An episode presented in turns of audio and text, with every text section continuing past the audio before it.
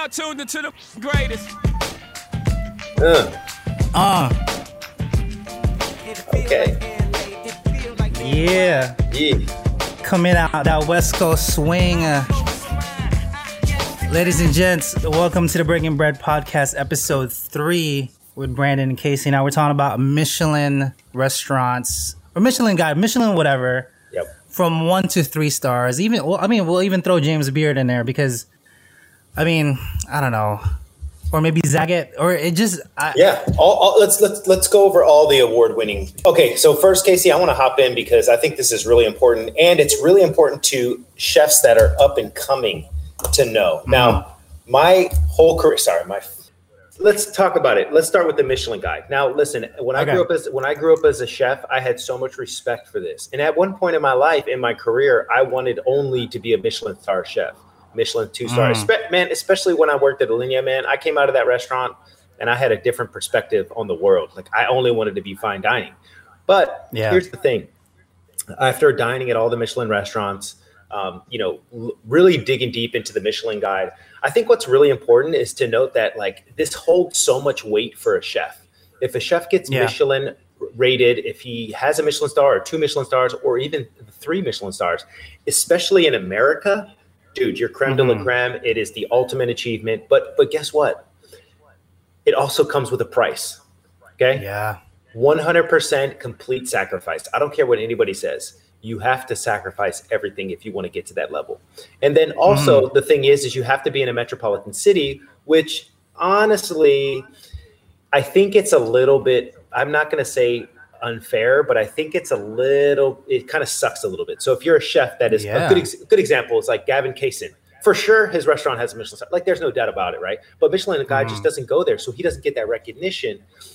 But at the same time, you know, they'll go to a restaurant like Little Inn at Washington, which is not in the DC area. It's way far out of the DC area. And they gave it 3 Mhm. Michelin stars. But at the same, you know, but a lot of other restaurants that are, you know, not in a said metropolitan city here in the US don't get that type of recognition. And I can name a few that are, I think, are worth it.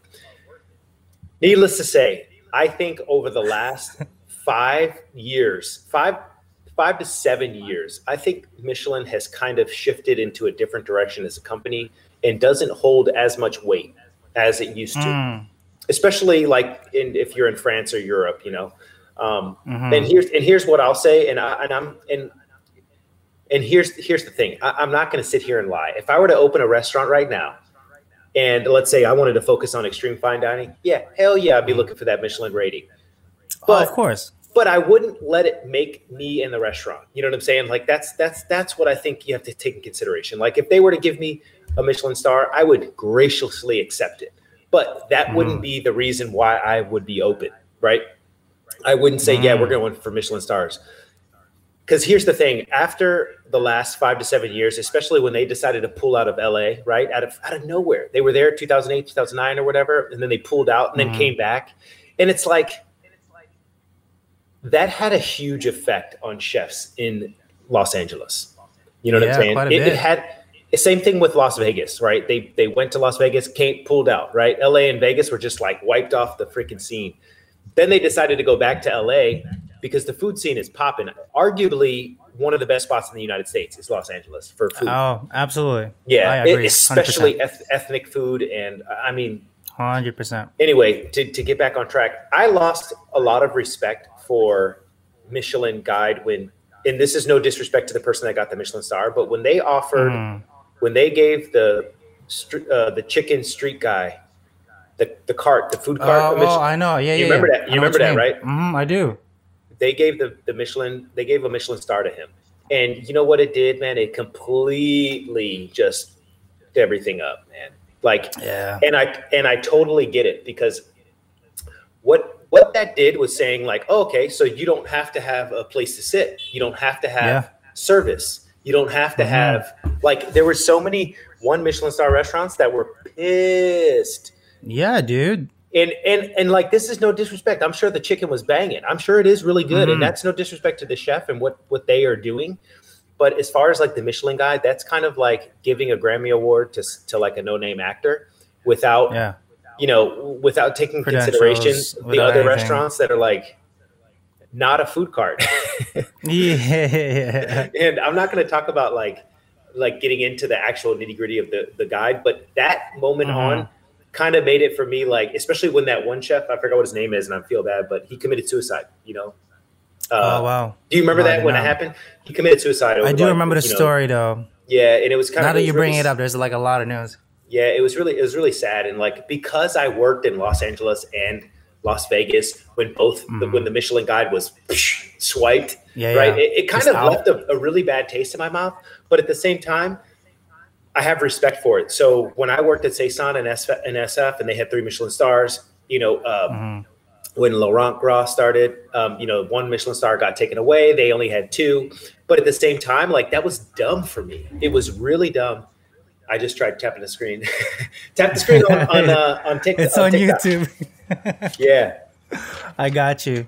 yeah. Gotcha, independent and, and thinker. so and so, um, you know, I don't know if you know Laurent Gras' history, but he has so many Michelin stars. It's unbelievable. Like his Mhm. his track record at with Alain Ducasse. I mean, multiple three Michelin star operations, and he he said the best thing ever that really changed my perspective.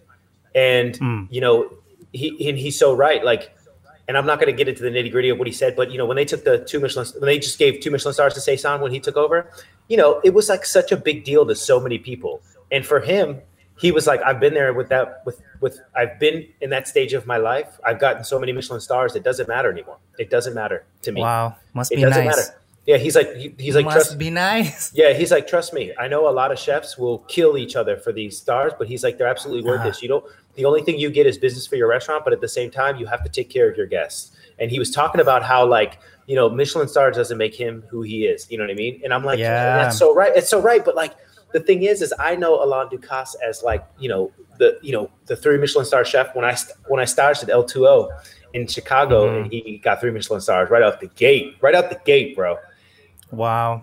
unbelievable, man. And um, so, yes, are they overrated? I think so, but at the same time, they are Mhm. still very relevant. So I know it's kind of, uh, you know, a give and take, and I know kind of all over the board, but Michelin stars are, you know, overrated, but they're very much um, still relevant.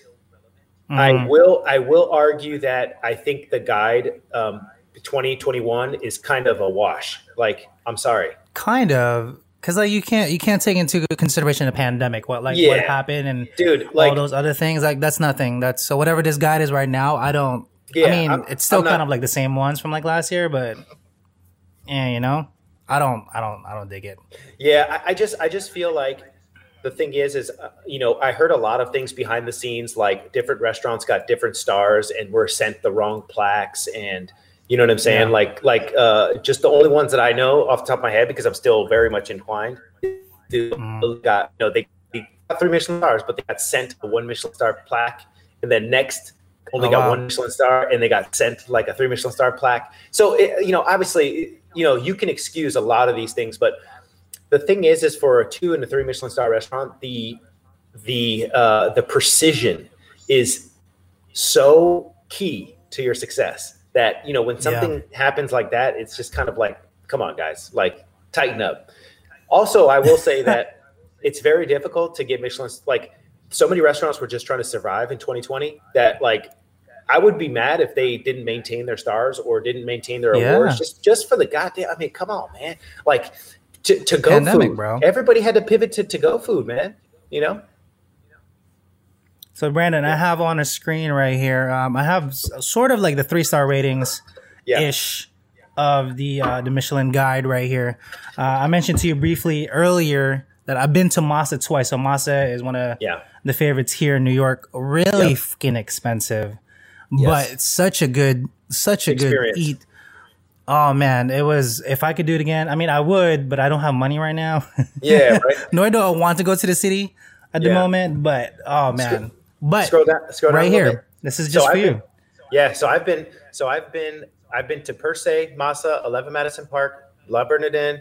I haven't been to the Mhm. French Laundry yet, but I, honestly, I got to be honest. I don't think I'm interested in going to the French Laundry. I think it Yeah, might I've be been like, to the French Laundry. Yeah, I haven't been, and the only reason is because I went to Per Se, and like I don't know. I feel like uh, French Laundry might be a little dated now. I know that. I know, I know it's an OG Think so. operation. Oh, Yeah, I think it's a little dated now, but I, I'm not. I'm not bashing it. I got you. I got you. I got Yeah, I definitely want to go to Manresa. Definitely want to Mm-hmm. go to Benu, Atelier Crenn, Quince. I want to go to all these places. Um, single thread for sure. Waterside Mm-hmm. Inn. Where's that at? Where's Waterside Inn? I'm not sure. It says Bray, United Kingdom. Oh, so this is like okay, okay, just all the all the three stars all over, Oh, pretty okay. much. Uh, Yeah. Um, yeah, Yeah. restaurant Gordon. but like it's uh, So so look, Alain Ducasse, the Dorchester, been there, amazing. Mm-hmm. Hey, uh, look, see, let's talk about Gordon Ramsay real quick, man. I know this might stir up. yo, some let's yo, let's talk about Gordon Ramsay real quick, yeah, my guy. because Oh my because God. because I think this is important. I think everybody on this live and everybody, listen, Gordon Ramsay. I'm going to tell you right now, we're going to clip this and make this a, a thing. yeah, yeah, we're gonna clip I, this. it makes me so sad that his legacy is screaming at people in the kitchen from what people see on TV. And I mean, if you look at his comment sections on TikTok, I mean, he gets murdered, man. He's like, "Why are you so mean?" Blah blah blah. And I'm like, and people Yeah. don't realize, dude, it's a it's a fucking show. Like he's putting Yeah. on a show, and I I just feel so bad because guess what, man? We have to stop recognizing them as relevant if there's favoritism involved. Uh, I don't know what you're what is he referring to? The Michelin or That was uh that was the James Beard one. God, earlier. James Beard. Yeah, facts, facts. That's why James Beard got they got exposed. My guy Mhm. got exposed, exposed. and I felt bad, but I didn't feel bad. But anyway, Mm. um, getting back to Gordon Ramsay, I know Gordon Ramsay as the chef that worked with Marco Pierre White, the one that Mhm. went through Struggle City to get three Michelin stars, two Michelin stars, and he is a Michelin star chef. The thing is, Yeah, is he he is. made the transition to celebrity chef. And I'm not gonna lie, in back in the day, people used to get treated like that in the kitchen. I know stories about Gordon Ramsay, and he's just like that in the kitchen. But Mhm. unfortunately, that is his legacy now. And if you notice, dude, he's transitioned. He's not in the restaurant anymore. He spends a lot of time with his family and kids, and he's super positive and energetic. But guess what? Mhm. People people don't want to see that, man. They want to see Yeah. him blazing down somebody. And I feel bad because guess what, man? The world is shifting and we don't we don't operate like that in kitchens anymore. I mean, I'm sure you can admit, Mhm. Casey, I don't treat people like that at all. You know? Oh, bro, I preach, dude. Like I've I've staged in fucking. I forget like some of the one star or two stars I staged in New York. I, one time I, when I was like 24, 25, bruh, it was like you're doing this wrong. I want you by like the like the millimeter by Yeah. cuts, and I'm just like, bruh, like is that really necessary? Like I don't understand. And then you know eh, so forth and so on. But like I, man, it was Yeah. a rough time back then. Yeah. Nowadays that don't pass, bro. Yeah, you know what? And I got a, I got a funny story about that. Look, hold on, let's see here. Uh, I got some uh, some questions over here. I met Marco Pierre Okay. White recently. He was lovely. Yes, I agree. Marco Pierre White is Mm. a great chef. If you haven't had a chance to read his book, it's amazing. I cannot stand horrid chefs. No need. You're right. I agree with you. Absolutely. What do you think? What do you think of Kenji Lopez? All you know what? I think he's a great guy. I'm actually going to reach out to him at some point. I would love to do a Mhm. collab or just get to meet him. But he's a great he's a great person. I know he's not a, a, a classically trained chef, but I still think he has great recipes and he, he's a great person. Um, I mean, I don't know with his IG post he just posted. I don't know. He might have got a little hate from that, but listen, I'm not talking. I don't want to talk about vaccines or whether you're vaccinated or not. I don't give a Mhm. fuck. Okay. Yeah. I am so done with this COVID shit to be over. He posted something about like everybody should be vaccinated, something like that, and I'm like, dude, Uh-huh. that- dude, come on, bro, don't say that shit, man. Yeah. That is not like, uh, like, listen, I totally feel like to each their own. You know, you can't be just you can't be forcing it. Listen, I'll, I'll be honest, and I'm going to say this, and I'm going to shut up because I don't want to start a war. But like, I just recently got vaccinated, and trust me, I wasn't vaccinated before. I didn't feel the need to be because I'm so healthy, and plus, I was getting I I get tested every day at work, like every single day, twice. One instant test, and one goes to the lab. So for me, I didn't really feel, and plus, I stay isolated anyway. Um, but uh, the thing is, is I want to be able to do things, right? And here in San Francisco, if you want to go inside a restaurant, there's some restaurants that are requiring you to show your vaccine card, and Wow. it's not them. It's not them. Yeah. This is mandated. And unfortunately, it's like, all right, fuck. Like, I'm just going to do it just to do it. But that doesn't mean, Mhm. you know, like that doesn't mean I'm going to force it upon you or force it upon anybody else. Correct. And that's what in his last post he was saying some bullshit like this, like all companies should have, you know. And I'm just like, dude, Mhm. you can't, you can't fucking say that, dude. You're gonna get Yeah. canceled, bro. That's why I don't talk about It has- religion, politics, none of that Yeah, stuff. yeah, yeah. But It has to be to each their own. Like you can't force uh, something onto someone's throat if they're unwilling to. It has to be their own volition. Yeah. I, I agree that 100. percent Yeah, like and, Yeah. and, and same thing with this uh, with the Texas uh, the Texas uh, abortion thing, the six week thing. Oh my god, bro, that's the dumbest shit I've Mm. Ever heard in my life, dude. bro. Facts. It's very I don't it's, understand it's very why. It's very unfortunate and like I'll be honest, man. Like you know, someone close to me, you know, was dating somebody and had that, and um, you know, and they, you know, she was pregnant. And the thing is, is like, dude, this is not the guy that's going to raise the child, bro. You know what I'm saying? Yeah. Like, and she made a decision to get an abortion, and I was totally for it because I'm like, yeah, Yeah. like, yes, I th- totally agree. Uh, you know, Mhm. if this ain't the, if this ain't this ain't the guy, don't feel obligated because I'm telling you right now, I have two kids. It's not easy. Literally, Mhm. a, a parent has to stay home for the first year, at least year and a half. You know what I'm saying? And, and like I'll I say there's you. yeah, and it's like that should be totally up to the female. I, I you know s- strongly am about that. So I don't know what the hell is wrong Mhm. with Texas, but I mean, Well, especially I mean, they're espe- just crazy. especially, That's especially if a girl if, if a girl gets raped, like you're gonna make her keep the fucking baby. Come on, Yeah, come on. no, no, no. That's that's silly. That's Yeah. silly shit right there. Yeah, and it's unfortunate, but it is what it is, man. All right, let's see here. Go ahead. Next, next. Sorry. No, no. So I, I do have a, a slight quick question. Um, this is for I'm, I'm assuming for any culinary questions. If you guys, again, I, I- tell you guys on the YouTube, ask your questions because we can definitely um, interact with it a little bit more. So this one question: When you get a chance, how would you add some body to a veggie stock? Planned on experimenting with pectin and maybe agar Okay. on this a is- veggie stock. This is this is a good one, and I'm gonna say it right now. The first low hanging fruit without any additives is just go ahead and puree the vegetables in the soup and then pass it. I'm sorry, in the stock Mhm. and then pass it. So your celery, carrots, onions. Stay away from. Um, listen, when everybody makes a veggie stock, I highly urge don't put ten thousand vegetables in there. Okay, there's no Yeah. need. There's no need honestly, celery, carrot, onion, and then a few additives like uh, either mushroom or some type of root veg, not potato, not squash. Mm. Like I would definitely say celery root or um, you know something more savory like rutabaga is is really good right now. And when you cook the veggie stock, cook it all the way tender, then puree it, then pass it. That's the first low hanging fruit. The next step for me would probably be kudzu starch or cornstarch, just a little bit, right? Yes, Just to give it a little bit of body. Um, but the thing about agar agar is, you know, it'll set like a gel when you put it in the fridge. So you have to Mhm. like set it and then puree it again. You know what I'm saying? Like, so it's it, that that's Yeah. that's the best way for it to work, and it's just kind of like a little bit too much of a step. What would you do, chef? Uh, I would just uh, so we we do two separate preparations, um, including so whatever goes into the stock, we don't puree, we discard that, and then the last twenty minutes we'll then add a second batch of veggies in, let that cook just till tender, then puree and sieve that into the actual stock itself. Yeah. that will give the body without having to do the cornstarch or the agar. Yeah, or having to add uh, extra pectin, Yeah.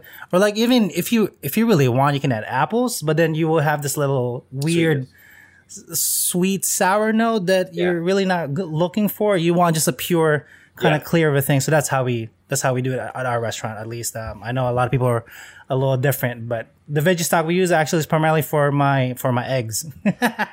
literally just for Yeah. for pickled usukuchi eggs. That's literally it. It's so much stuff for that egg, but man, that egg comes out just perfect. Yeah. What's this one? Oh, did I just press that? I got you. Let's you. see here.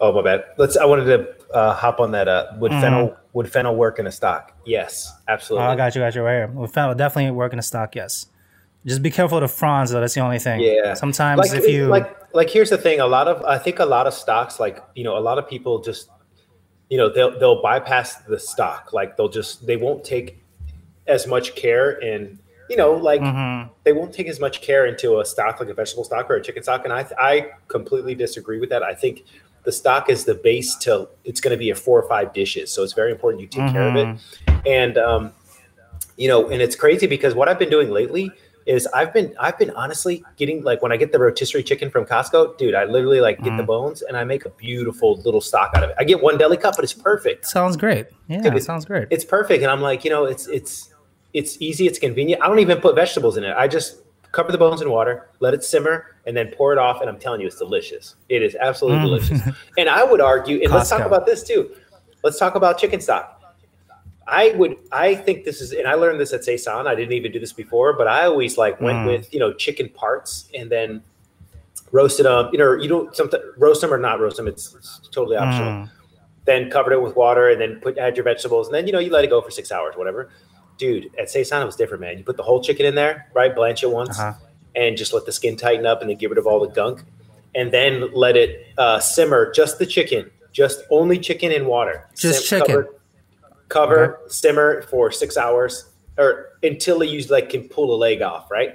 Then at that point, you're pretty much making a bouillon. You know what I'm saying? And Yeah. if you want vegetables to add it, but then there's this time where the, like there's this process where the vegetable goes from being raw to cooked and then overcooked. You want to pull Mhm. it when the vegetables have cooked and release their aroma into the water. And I'm like, dude, this is perfect. It's Yeah, yeah, amazing. But like I'm telling you, just the ch- the whole chicken in the water covered, dude, different level, man. And I know that's like sounds silly, but man, it's the best way to make chicken bouillon.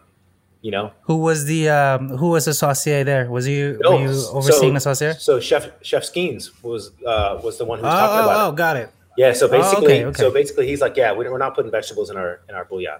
He's like, we want it to taste Mm. one hundred. He's like, we want it to taste one hundred percent like chicken. Chicken. And I'm like, Just okay. chicken. I'm like, hey, that sounds great. And it was so weird, but then when you think about it, you're like, yeah, that makes sense. So Yeah. then at the end, we'd add a little bit of salt and a few other, um, you know, things like Mm. Saison, Saison sauce and then um, some some mushroom, these special mushrooms that are oh cordyceps mushrooms, and uh, Yeah, yeah, this chicken bouillon. It was really good, dude. Really tasty, Wow. really good. And um, yeah, ever since then, I'm like, dude, you know what? I'm making I'm making chicken stock like that because it's just so worth it. You know? Chickeny water. I. I that's a that's a great little tip. I should I should try that out because we our chicken stock is so e- extensive, Yeah. and I'm just like, chef, do we really need like 25 fucking items? And it's like, it's, Well, what's can in we there? just what does he make? What's in? Bro, it's like the the whole mirepoix plus all Yeah. the root ends that we have, plus like three chickens, and Yeah. then necks, hearts, and then like the the feet too, all in one go. And I'm just like, what is this? And then it's like fucking, you know, the Yeah. the 50 gallon fucking uh the bane right there. And I'm just like, what what is the point? And then you know you have to sieve it, you gotta take out all Yeah. the gunk. By the Well, time why- you just get off the gunk, it's like it's so unnatural already. So why? So, So why chicken know, hearts man. and why why the root ends? See, I disagree with the root ends. he never he never said anything. He was like, "That's how I make it." Okay, that's that's how we make it. I I, I don't have. This is your recipe. You know, I'm not gonna. That's how you make it. That's how you make it. The taste, however, you know how the um not irony. It's actually like sweet, like a. Oh, how do you explain it? You know how when you cook when you overcook liver ever so slightly, there's that little protein that um it tastes a little sweet sour ish. Yep. That's how the stock tastes. Not not Okay. even chicken. It's like chicken plus that. So maybe Yeah. he's going for that. I don't know. Yeah. But that's his chicken stock. I don't know. What's the what's the That's not for application for? Is it just total restaurant chicken stock? Like yeah, this is this Yeah. is our all-purpose. This is our Yeah. all-purpose stock. So I guess maybe he's going for that note. Maybe not. I I disagree, but I I, I don't have a say in that one. Unfortunately, That's okay. That's okay. Down the road, you will. No worries. Down the Mm. road, you will. I think. Mm-hmm. I think if you build a little bit more, um, you know, obviously you have to build it a little bit more, uh, you know, sp- uh, sweat blood equity. Yeah, yeah, yeah. you'll- you'll It has to be sweat equity and How do you like your job that. so far? But you like your job? You like your job a lot so far? Yo, I, I dig my job, man. I, I was telling to you, I so I'm off two days, Monday, Tuesday, because the restaurant's closed, and I only work like maybe 11 hours a day ish. Yeah. So that's not bad, you know. Inventory every week, um, orders every week ish. Like it's it's it's kind of it's kind of like a walk in the park because I'm not exactly the because I can't be above him. He's the chef owner, so I'm just Yeah. I'm like Yeah. the stuff below him. But um, in terms of everything else that I used to do though, when I did own the restaurant, um, this is like I'm just like I, I feel I feel like I'm cheating a little bit. I'm just like ah, ha, ha, Yeah. ha, yeah, It's Yeah. going about my day. No, but you know what? That's good because like it gives you an opportunity to like dove, dive into your personal life, and you're able to like Mm. do other things, and it that in turn drives your work life balance, right? So I think what's I think what's really important. My my schedule is cush too, but it wasn't like, always like this. Like my schedule right now, I'm doing two days on, two days off, and. Yeah. I'll tell you what, Must man, be I am- nice. bro, it's it is a game changer. Must be even nice. though my even though my days are long, my days are my two days. So it's basically you know I'm at work at you know eight to eight thirty, then all the way to eight to eight thirty or whatever. You know, whatever it is. Sometimes Yeah. I'm out at seven thirty. You know, it depends. But like, here's the thing, man. Like, it's consistent and like I'm able to do a lot more things. You know what I'm saying? Because Yeah. pretty, yeah, yeah. yeah. And then before, because before we were we were doing like uh, you know I was working oh, oh ridiculous amount, bro. Like, Mhm. But I swear to God, after COVID, man, things change, and I swear to God, I don't think I'm ever going to go back to working 90 to 100 hours. A week. I wouldn't. Yeah, I wouldn't, bro. Like, remember when we do, I used to joke when it was like 14 16 hours. I'm like, oh, I start to shut off at like 16 hours. I'm like, bro, that's not something to joke about. Like, I, No. I was just kind of, this is slap happy. You know, that's not, uh, that's not Yeah. feasible at all. I don't, I don't suggest anybody to work that long of a day, period. Bro, I, Um, I, I remember. I remember we got the title, but like, Yeah, I remember at a, I remember one time at Alinea, I was we were there for literally 23 hours once get the fuck out. For what? cleaning. It was so fucking stupid. Clean, So cleaning. stupid. Yes, you were just cleaning for like one day, just cleaning. Yeah, we were deep Oh cleaning, my but the, we were deep we were deep cleaning, but like one of the sous chefs was on a tangent, and uh, we were literally there until like three three or four in the morning, and like I started seeing the sun come up. I started seeing the sun- come up, and I was like, I was like, hey, I was like, hey, chef, listen. I'll be honest, man. I'll do whatever you want. It's no problem. But I would much rather come back tomorrow, considering uh, you know it's Yeah. time to ch- it's not it's time to change And my boxers this. and my socks. Like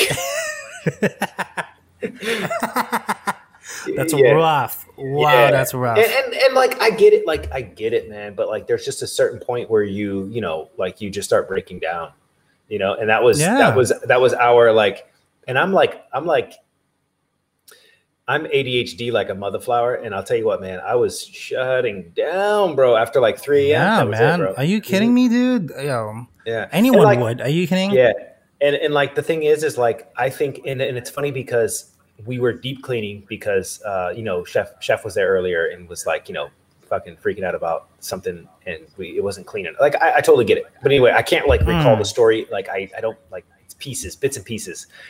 Yeah, because it was then- ridiculous. Yeah, but then later on in my life, later on down my down the road with uh, you know when I became a chef, and I was like, well, you know what? That's just poor management, right? Like there's Yeah. no reason there's no reason I would have my cooks here until four o'clock in the morning. That means we should have started deep cleaning three days ago in sections, Mhm. so we could do it within the time allotted.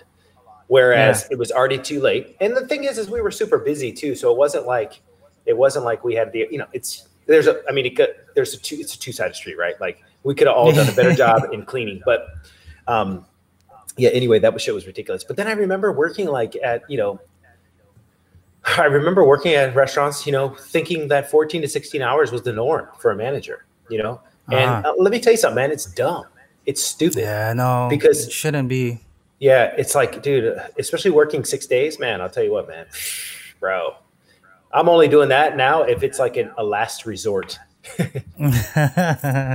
Question for you then: Did you guys have night cleaners? Yeah, there was like two guys to take care of the stoves, but I'm talking about like deep cleaning the basement, deep cleaning the Oh, like bathrooms, everything. Oh, fuck Yeah. dude. But uh, no, it hire a crew. And, and, like the thing, the thing is, is like, like I said, uh, later in my life, I realized, okay, that was fucking dumb, and we should Uh-huh. Um, you know, it was, it, it was just poor management. Like it should have been, yeah, it was ridiculous. It was ridiculous, and it was so stupid. I remember saying, "Hey, chef, like, I'll do whatever you want, man, but like, can I come back tomorrow? Because I am literally, I got to change my socks, dude. I'm literally my, Yeah. my, I feel my skin sliding off of my feet. That's how, like, you know, just yeah, like, bro, you know, just just because it was wet, we were cleaning. Like, I was just like, dude, come on. And he's like, no, this, Mhm. this is kind of ridiculous. We got to go. We got to go. And I'm like, okay, great, great. Call it a night. We just literally, everybody just, we just all just left. And like, and we were talking about how stupid it was because it's like, you know, we were trying to play dumb. catch. It is stupid. We were trying to play catch up because the problem was is the, the restaurant wasn't at the standard it was supposed to be. So Chef Atkins was freaking out, and he started throwing shit Yo. up. What up? What up? Grab him in the brisket. What up? Yes, My guy. in the house, dude. This yo, that's the homie right there. Again, if you guys Yeah. haven't, we are on YouTube on Brandon's Live. We will interact with you. Any questions whatsoever. Okay. Here's my sign. Here's my sign. Look at that. There's the sign. Live on YouTube. Link in the bio. Live. We answer all the questions YouTube. over here. Okay, Right. then here's here's another question for you because I like again I've only staged at Michelin restaurants. I've never really physically like got hired and worked for them as chef. However, when you were when you were managing, let's just say, uh, what is like the typical what is like your typical day? Can you can you give that a Oh. breakdown without giving it to like crazy specific? Yeah, sure, sure, sure, sure. So, um, so definitely. Okay, so here, what do you mean to do? Um, like Uh, It doesn't matter which one. Just pick a one? restaurant. Just give me like your one of your days. yeah, let's talk about Aureole. Aureole was a good one. So one Michelin star at Aureole Okay. in Las Vegas, and Vincent Pouessel, the bet dude. He's one of the best chefs I've ever worked for, man. Really, Oh, like yeah? he, he would really like he'd really like push you really hard, like unbearable hard, but at the same time, um, you know, Mhm. I think that was one of the best experiences being a sous chef, uh, an early young manager. Um, Mhm. But basically, it was a nighttime restaurant. So in Vegas, so we would do anywhere from 150 to 250, 300 covers, but we were built for it, right? And so I would come in in the morning. Uh, first, the sous chefs, we would butcher fish, we would make the sauces, we would get the bulk prep done, and also manage the prep cooks on their execution of the prep lists. And Mhm. um, ultimately, service was, you know, service. Uh, a chef chef would be expediting, or I and I would be bailing out stations. Um, the thing is, is it was very awkward because it was a union property, so the cooks were just responsible for cooking, not necessarily prepping everything. That boiled down to the sous chefs. And um, oh, okay. yeah, and and the thing is, is just like when when stations would get uh, overwhelmed, we would I would hop in, but and then we would place our orders for the next day, and um, you know get any type of banquets that we need to get sorted out. And so yeah, that was pretty much it. But it was like you know it was it was it was a long day. So like from nine to you know I would say damn you know what no we were there earlier eight thirty to freaking eleven every night. Stupid. Eight thirty to Yeah. eleven. Yeah. Eight thirty. Some then we started then we started coming in at like ten thirty and eleven, you know. oh, But bless you. but I, I gotta be honest, Chef Vincent was there at, from eight thirty all the way all the way till midnight. So day, close. Oh Every day. my goodness. Every day. He had like Sunday, Monday off or Sunday off, but like, you know, it was just built into him. That's but it made sense for him because he would drop his girls off at school. He would drop his girl Mhm. off at school early and then just make his way to work. You know what I'm saying? It's just the way to, you know. But then yeah, he would he would outwork all of us to be honest. And um yeah, it was crazy. But you know what? It was good. It was a really good experience. I would say um, um, same thing, same kind of structure at Saison.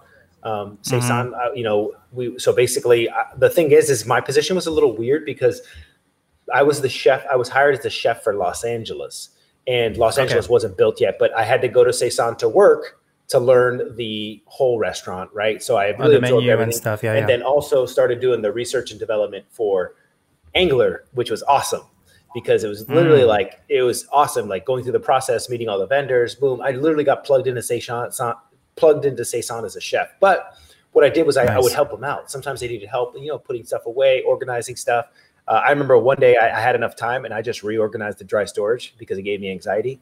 And it was so funny because, like, dude, I couldn't handle I it, know. man Hey, I know. dude like i'm sorry man i just couldn't fucking handle it and there was so much old shit in there like just dumb shit dude and it Mhm. was it wasn't anybody's fault it was just you know the the morning sous chef wasn't like you know he wasn't at my level yet you know what i'm saying Yeah. he wasn't like he didn't assess it took me it took me like a few weeks to realize what cooks take what they don't take what what they're using Yeah. cross reference it with the menu and then right after that Mhm. happened, dude, I went in there. I, cle- I you know, I drank, I cleaned out all the containers, relabeled everything, put everything where to who used it the most. And, Yeah, uh, yo, and the AM, the- yeah, the AM sushi was like, "Hey, man, thank you so much for doing that. That was really nice of you. It makes it so much more organized." And I'm like, "Yeah, trust me. This, this, and the refrigerator is your baby. Like, yeah. trust me. If that's not organized, you're just doing yourself a disjustice when you go to place an order." Because then you're Mhm. ordering without. If you can't, this is my golden rule, and I tell all this to, to young chefs. If you can't physically touch it, like you need to be able to touch it and see it. Mm. If not, like one, don't just order it, and two, don't count it on inventory if you haven't physically seen it or touch it. Because a lot Mhm. of people would be like, "Oh, well, I saw," but you don't know if a cook was in there grabbing stuff, dude. This is like the nitty gritty of the restaurant business, but I think it's very important to me, especially when I worked at uh when I worked at um yeah Saison. It was very important because like you know there was so many cooks, so many commis, so many people, and it, everything was changing constantly. And like the thing is, is like it was really weird because me and my executive sous were kind of just like extra bodies at that point, but developing uh, the angler restaurant concept at the same time, helping do the research and development for that. So we had we had a lot of extra time, but um, the thing is, is like it's different when you're working with a bunch of commis because like they're Yeah, brand yeah, new yeah, and they're they're brand new in their like their life. They're like They're all you know, spry. They're like, yes, this is what we're gonna do now. Yeah. yeah, and so They don't I'd even know. yeah, I'd be watching people work, and I'm like, hey, listen, I'm not your I'm not your direct boss, but I'm just gonna give you some advice. You know, if are you willing? You know, because right now you're a little scatterbrained, and th- that happens when you get. This always happens to young cooks and young chefs when they have over five or ten things to accomplish in a short period of time. Mhm. Like they end up trying to do all five at once, and it never works like that, bro. Ever. Yeah. And I'm like, listen, it's better if you just do the task, one task complete. Boom, on to and the then move on. very Yep. fast. Yeah. And I remember this one prep cook who was picking, he was in charge of cleaning the microgreens and lettuce. And uh and he like he had all of it on his station, bro. Like everywhere. Right. But the, oh, Chef Negan in the house. What up? What's up, chef? Oh Yeah, my was- gosh! So I worked with That's Chef Negan up. at uh Saison. This was great. So oh, there you go. Yeah, We're just so- talking trash about you, just to let you know.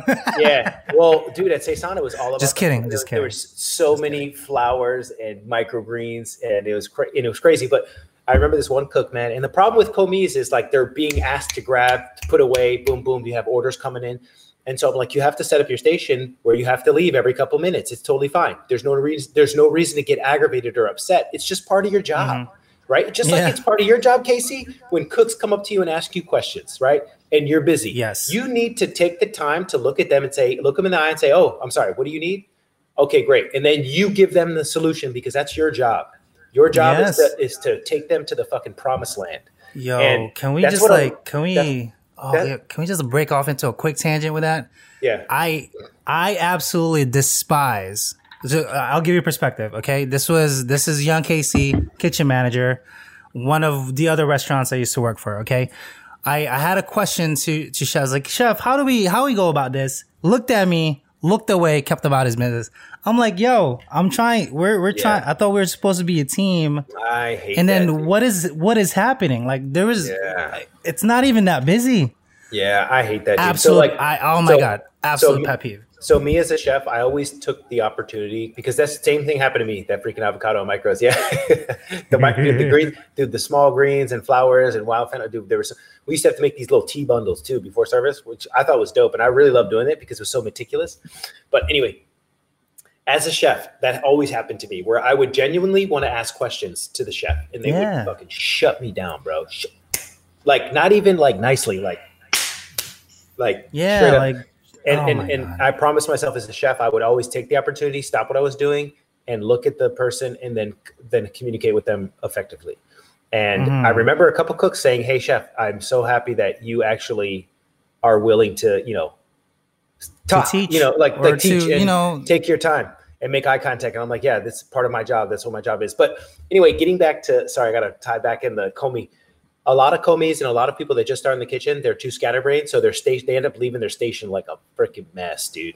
Or they have too many projects at once, and it like the thing is, is when you're when you are putting away orders and stuff, listen, it's rough, right? Because you're working on a project while an order comes in, then you got to put it away. And I highly recommend. I don't know if you do this, Casey, but if you have a high volume restaurant, you need to tell all your purveyors to be there before seven, right? Or be there Eight at o'clock. nine. Yeah, eight o'clock. like, yep, like they'll absolutely. do it. They'll do it. Say, hey, can we get our delivery at this time? And then when I was in Las Vegas, you know what I did? I had delivery drivers. I would have them increments of 15 to 20 minutes for like an hour, hour and a half. Right. So my Mhm. first, my first, and like, but they never did this before. Like, and I'm, and, and I just yeah, hated it. Like they would just show up at any time and during service, and then there wouldn't be somebody to put it, put away the order. And I'm like, yeah, this is not going to work. I'm like, who's, you know, and then I would talk to the AM sous chef. I'm like, listen, I know I just started, but this is the way you do it. Trust me. Yeah, Everything needs to be, yeah. Listen, And I so- just started. but yeah. And so I would, yeah. So I talked to produce purveyor. So basically, we had it dialed in. And then I also got approved for a stewarding position where one person just focused on just focused on putting the stuff away, organizing and cleaning. Mm. That was it. Well, That's all he did. He put away. That's what he did because, you know, it was basically like another line cook position. But anyway, so basically, I would say, hey, okay, you know, here's your t- here's your two available time slots for the purveyor, right? I'd say, hey, what time can you? And I didn't put the ball in their court. What time can you be here? And it was so easy to organize it. So basically, produce came at six forty-five to seven, and that was their time Nice. slot. Then the next Yeah, person yeah. came 7:15 to 7:30 or and then 7:30, 7:35, 7:45. But I'm like, you cannot be here at noon when we yeah, are yo, can we talk about that? Oh my god, oh Yeah. It's like And you I'm get like- wreck on service, like you coming in, like who's Yeah. gonna check that? Like, come on, dude. Yeah, and, Ah. and the thing is, is like obviously things happen. If you're running late, then you need to call. You need to call me and let me know or text me so we can rearrange the schedule. Because in all honesty, there's nothing more important in my life when you're a chef in a restaurant. When you receive the product, when you receive the Mhm. product, it needs to get checked off, weighed, and put away and organized, label dated right away. There's no waiting. There's no waiting. When that fish comes in the door, it is our opportunity to take it, make sure it's clean, boom, boom, boom, boom. Like there's been so many Mhm. times, like I'm telling you as a chef, like I've put away stuff, like, you know, nonchalantly just like kind of throwing it in the walk-in, you know, especially produce, man. Oh my God, bro. You sometimes it's just overwhelming. but that's what happened. That's what was happening at Saison. And I remember saying, Hey, listen, you need to set up your station. And also the delivery drivers, they need to come at it, you know, they need to come up at a certain time, you know, like Mm. there was only one guy that we couldn't nail down, and it was the freaking quail guy. He's uh, but his his his qu- his quails are the best, but he goes on his own schedule. He's a farmer. He's not like so basically. oh, I got you. yeah, yeah, he's one of those. So he would deliver quails at ten o'clock at night sometimes. You know what I'm saying? yeah like, I understand that. Through the back door in a fucking backpack. Like, but were the quails They're were the the, quails like oh see best. that's I'm okay with that. I'm I'm it- fine with that. I forgot what I forgot what he's called. Wolfe quails, or I forgot. I, I have it. I have it. Was literally one of the chefs says on that would answer questions without the shutdown. Yeah, thank you. I appreciate Oh, that. that's so Yeah, nice yeah. of you. Yeah, because like, dude, everybody was so like, I don't know, I don't know, man. They were so socially awkward, man. Especially the morning sous chef, where I would tell him, like, dude, you can't be up here hiding, bro. Like, I'm, I know I'm not your boss, but like, trust me when I tell you, Mm. like, I know how to manage a kitchen. I know how to run a kitchen, and uh, I'm not going to out him, but Chef Negan knows who he was, and he's just like, he was very, he was, and I and I started to realize why. It's because he was thrown into that position, and the thing is, is Oh, like. wow. Yeah, it's one. Of, it was one of those, and like I hate to say it, man, it, but that, that it. never works out. When you're when you're a sous chef, you're you're a new sous chef, and you have to manage four commis. Ooh, boy, it's rough. So I think that's I think that's very I think that's very important to take in consideration. You know, and Oh, yeah. um, yeah, and we won't like, say names. Yeah, and I remember shit. I remember names. talking to him in the walk-in once, and like, and look, I'm not gonna lie, Chef Negan, you remember Damien? Damien, you know, he was he is a hothead. He, he I worked- just said no names. no, no, no. This was my sous- this was my executive sous. uh, Oh, Damien. okay. He's I a really, like, hey, listen, he's a really good chef. He really is. But but let me tell you something. He was at Bouchon for ten years with Thomas Keller. Oh wow. So you know what type of chef he is. Oh wow. yeah. Yeah, yeah. I I hey, don't Ser- don't tell me ser- twice. anybody out of the take anybody out of the TK group for me, like if I were to own a restaurant right now, it would be a no hire. I'm so sorry, but I love you, Thomas Keller, but I would not unless it was Damien. I love Damien, but um, anybody if I were to open a restaurant right now, and it, I swear to God, and I'm not being I'm not being um, you know I'm not being like prejudiced or anything or like you know trying to, but I swear to God, I would it'd be a no hire for me, bro. I've just dealt with too many TK, TK alumni that are just so like Mm. it's TK way and that's it. There's no other way to look at it. There's no other. That's how he teaches them, though. You know, that's how I Thomas know, ran his kitchen. So and, and listen, I love Thomas Keller, and I love, and trust me, I worked at Alinea with Chef Achatz, who came from the Thomas Keller group, and a lot of things trickled into that group. But you know, there's a lot of things I agree with. There's a lot of things I don't agree with. You know what I'm saying? And um, the thing is, is like uh, you know, Damien, he's a really good chef, but he man, he was hot headed, bro. Oh. Yeah, and and I had to manage him. I had like, uh, and it was funny because I was like, I had one situation where I was just like, listen, listen, you have to.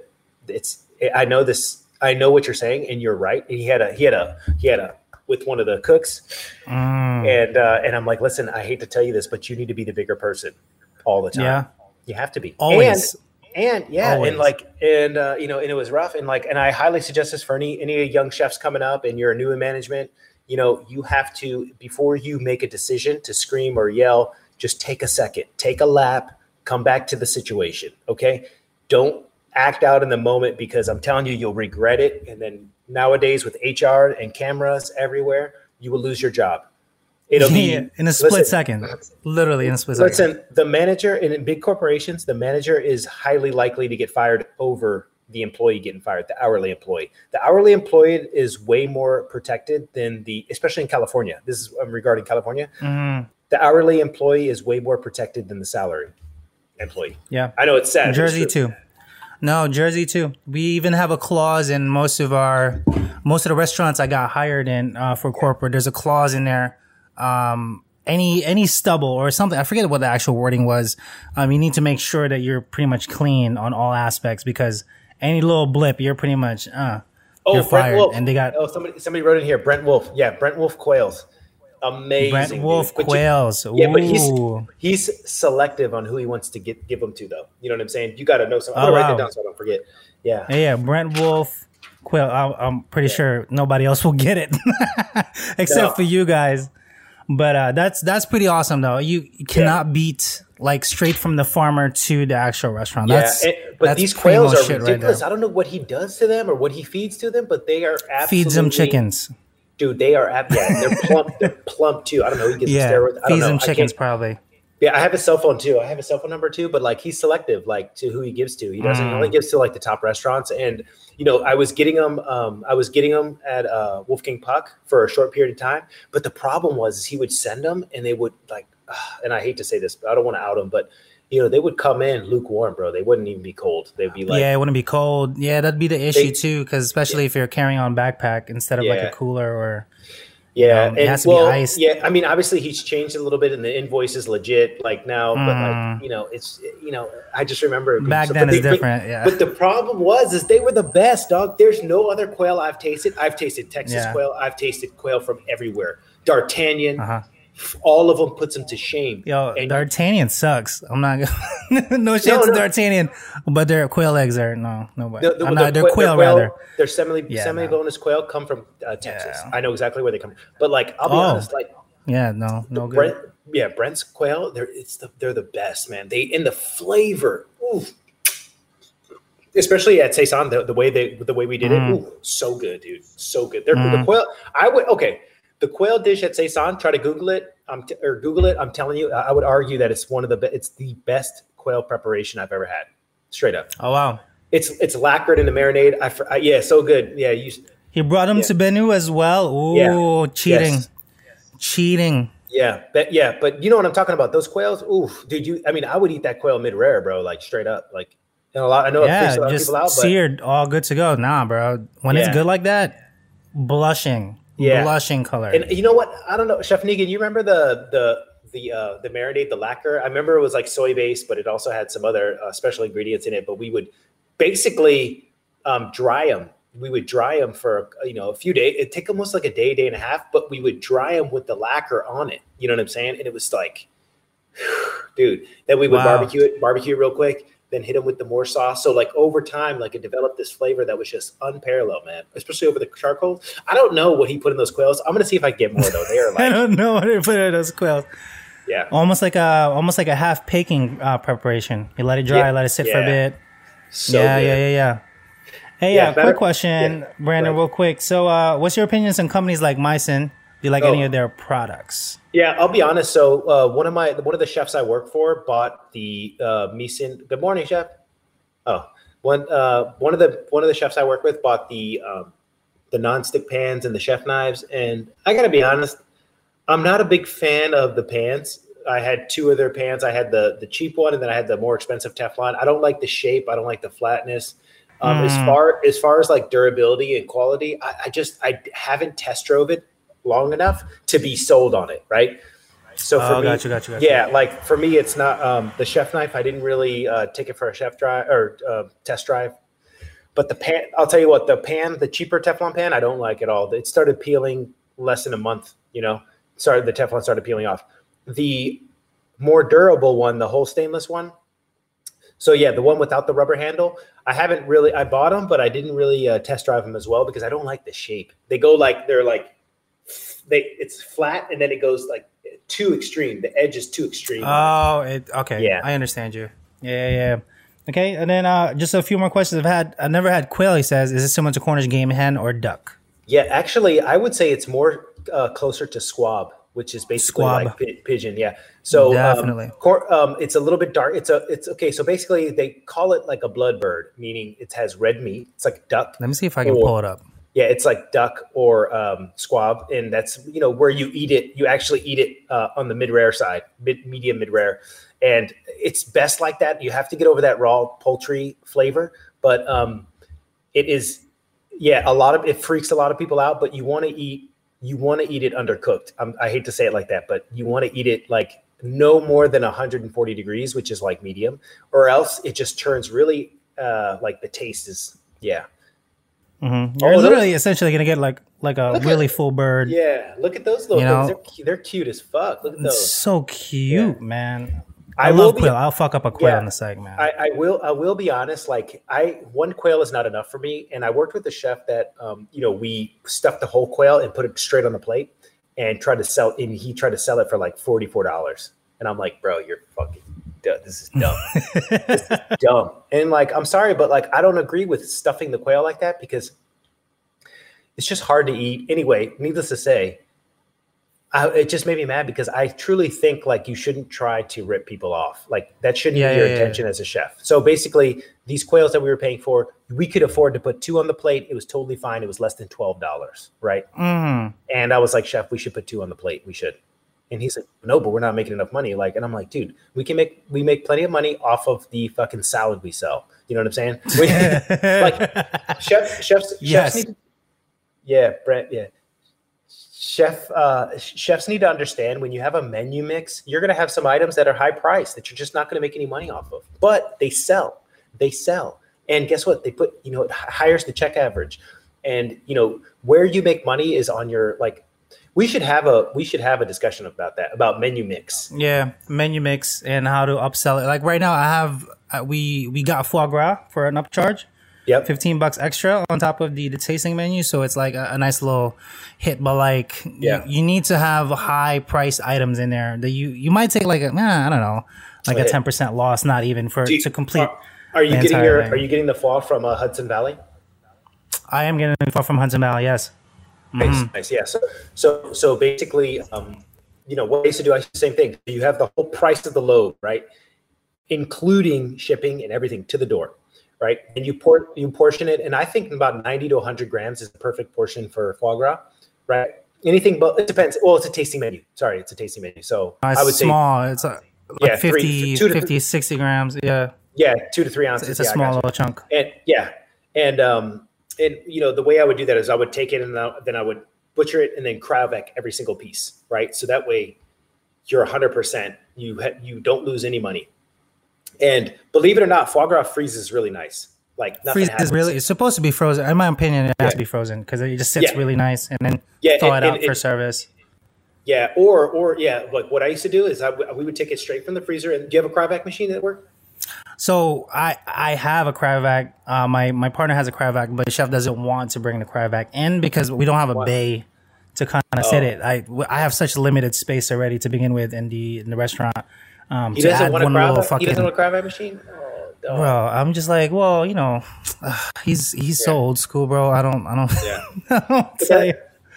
That's that's okay. He'll it'll it'll it'll happen. Do you mentor? Right. Don't worry. Hey, listen. Go to the link in my bio. Get on the wait list. I will be doing mentoring Mm. over there.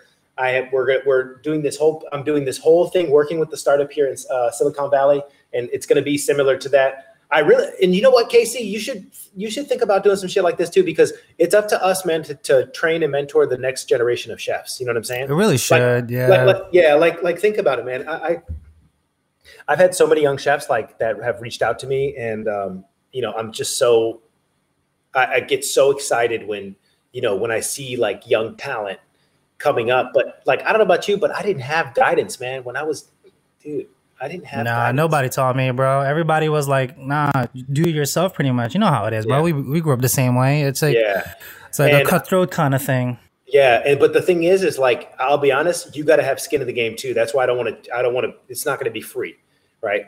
Only like it's going to be a small fee, but it's not going to. But because like I give so many, I give like I will straight up have a thirty minute DM session with young with young chef, and like one, they don't even put it into practice, or two, they just wanted to have a conversation, and it's like I gotta I gotta know you have skin in the game too, you know?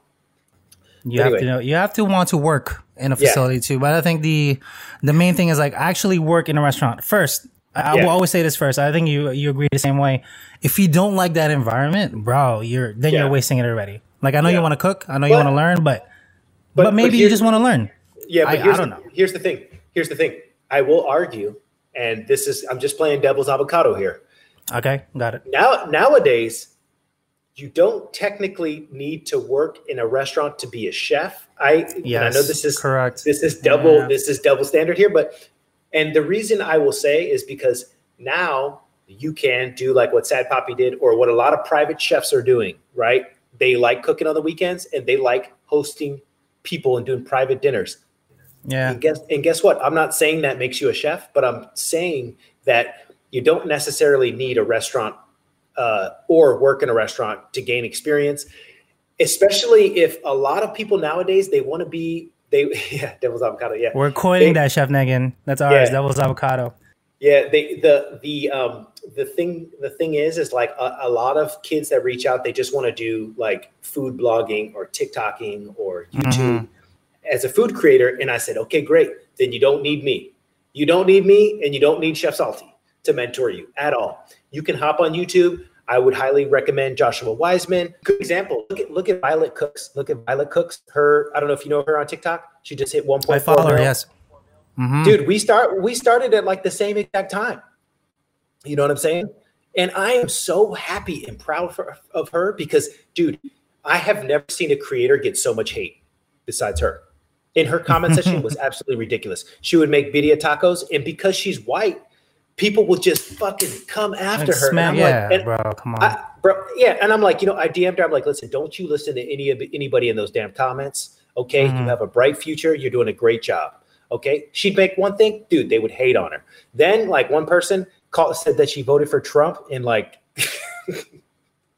I'm like, these comments are absolutely ridiculous. Comments But are ridiculous. but here's the here's the thing the difference between like myself and her is like let's be honest you know she's in her senior year of college you know just cooking Mhm. is fun and she was a line cook in a mexican restaurant or whatever but like she wants to be a food creator this is what she wants to do full Yeah. time and guess what she's going to make way more money than me as a when i was a cook and here's the thing i told i told her i was like yo just keep going man i love your i love her content because it's quick Mm. she, you know, she makes really good stuff and it's the food that she's feeding herself and her boyfriend you know what i'm saying Yeah. she ain't cooking for nobody else but anyway getting back to what i was saying it's like the difference between a young uh, woman like that who's 20 21 and me who thir- who's 36 i have a wife and two kids i'm settled in my career i have gangs of experience like bro there ain't no there ain't nothing that anybody's going to say to me in a comment section that's going to hurt my feelings That's gonna Like, hurt I- your feelings. Exactly. Yeah, dude. dude,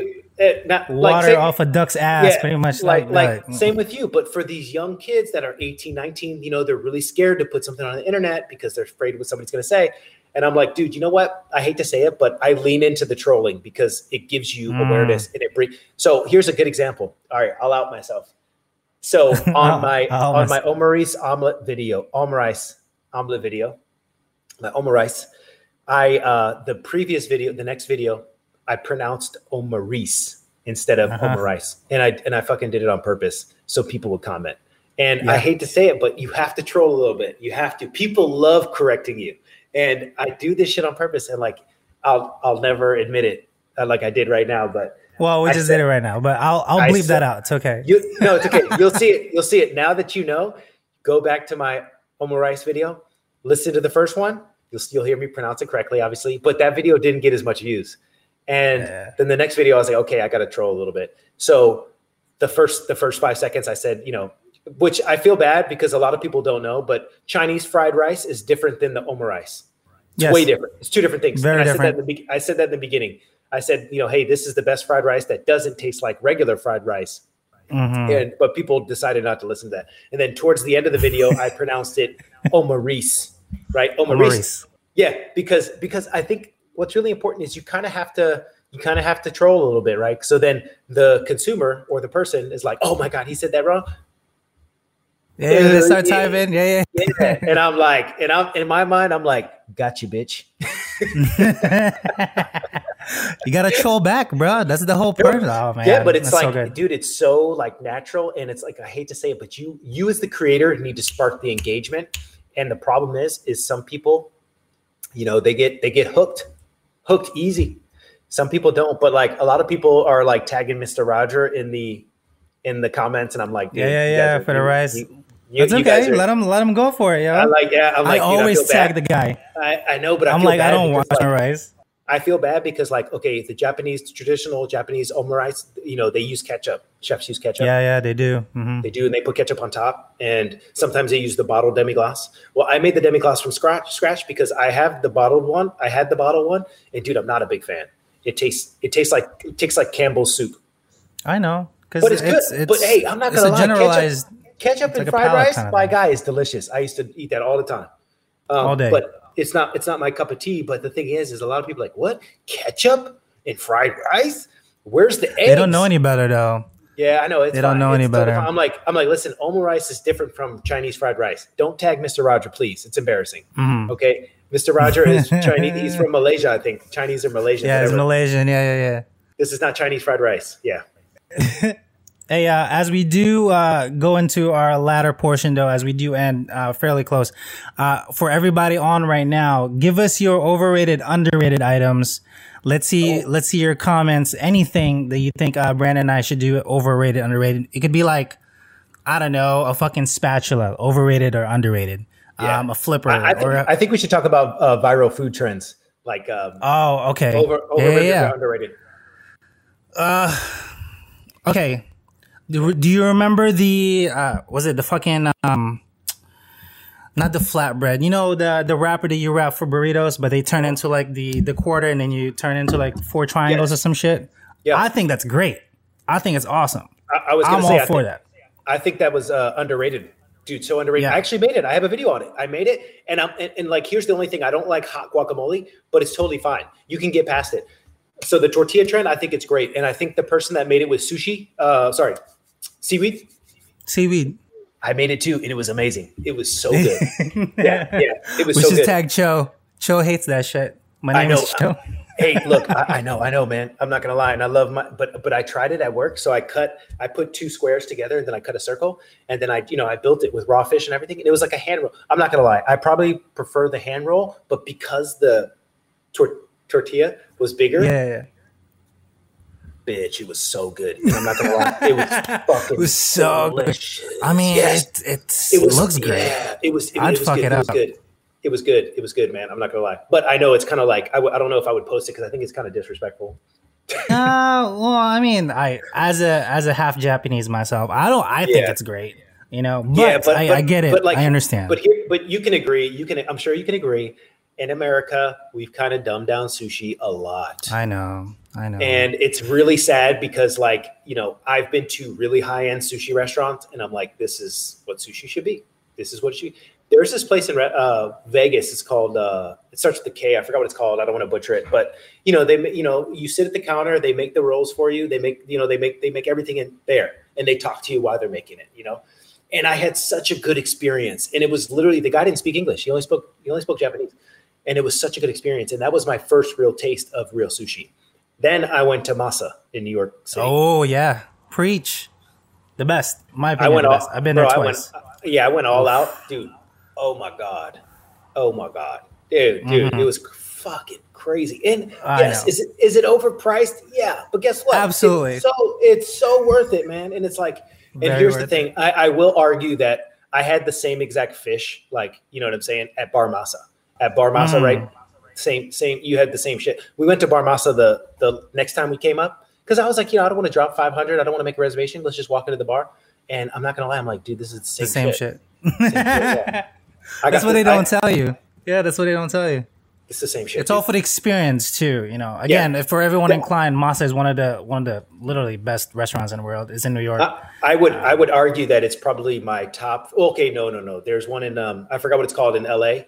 That is really good. But there's so much really good sushi in L.A. If you're getting it from Whole Foods in Los There's Angeles, lot. I mean, I I argue Los Angeles is better than New York. I, I as a as an Have East been- Coaster myself, you've been to L.A. like- uh, frequently. I've been to LA twice. Yeah, the you- only the only restaurant I went is the French Laundry. That was, that was the only one Oh, okay. that we were able to get um, a Oh, rezo okay. for. But other than that, it wasn't wasn't as much. Well, hopefully, hopefully we make enough money off this co- podcast where we can just go around and eat everywhere. You know what I'm saying, Bro, that'd be that'd be the life. I mean, because Yeah. like again, I told you most of the restaurants in New York, I, I would really love to kind of just oh, here we go. and check it out. Here we go. Let's let's do this. Bacon. Bacon. Overrated. Ooh, my God. Overrated. I- I- hey, hey, Overrated. my- you shut your mouth. No, I'm playing. Hey, honestly, okay. Here's the thing. I totally get what you're saying, and here's the reason why. I think before, as a young chef, I had you know pork pork belly was my favorite, Mm. and I totally get what you're saying. There's so many better parts of the pork than the belly, but the belly used to be my favorite part. So I will Mhm. agree, it is kind of overrated. But if you make your own bacon, I'm gonna say it's underrated. If you take pork Mhm. belly and do other things with it, except except for burnt ends, then I'm with you. Told, and especially sous vide pork belly. Sous vide pork belly is amazing, dude. 24 hour sous vide, oh, it's amazing. I All have a sous vide machine. Next one, uh, feta pasta. feta Okay. pasta. Okay, go ahead. Go I ahead. did this. I did this trend, and I, I tagged um, I tagged Chef John Kung, Uh-huh. and because he was he was doing like the the little challenge, so I made it uh, in a Chinese version though, uh, with like Chinese ingredients and shit. It came out pretty damn good, but would I do it again in the restaurant? No. Yeah. So I'll be honest, I did it too. My only thing is, is if you're going to do this trend, the feta pasta trend, it's really good. Just use Valbreso feta. Use Valbreso feta. It, it Facts. melts. It melts to creamy. If you use any other feta that has the caking agent, Still or chunks. yeah, like I saw a lot of people using the crumble feta. No, don't don't do that shit. Uh, Valbreso feta melts really nice, so it makes a sauce. It's beautiful. But I did that trend as well. I used the wrong feta to begin with, and then I changed to the Valbreso, and it was beautiful. when it turns creamy like that, that's that's when it's some primo shit. And then some last one though here, real Yeah. quick, Brandon. Sorry. Pasta chips. Have you done this? So I think pasta chips. I think it's. Go ahead. Sorry. Go ahead. You first. No, I was gonna say um, overrated. I, I just Yeah. I, I think people just, in my opinion, there's this thing in in the United States where we just fry everything and think Yeah. it's like the newest shit. I am so over that. Can we can we get Yeah. away from deep frying shit because that's not the only the only technique that you should know in a kitchen. But that's that's just for me being petty. Um, how do you feel Yeah. about this? So I will. I will. I'm going to, to say it like this. So basically, pasta chips are very overrated, and the reason is, is I, if I'm going to eat pasta, I'm going to eat pasta. But I will say that back in the day, I used to use cooked linguine as a garnish on, Yeah. like cooked linguine fried as a garnish on a pasta dish, and I thought mm-hmm. that was really neat when I was young. But then I realized it's kind of stupid because it's too crunchy and gummy, like to chew on it. And I'm sorry, but if you're baking pasta in the oven, it's just like you're asking for. It's just stupid. It's kind Yeah, of like dumb. it's kind of like how people eat the raw ramen noodles for a snack. I just I just feel like I'm like okay, I get it.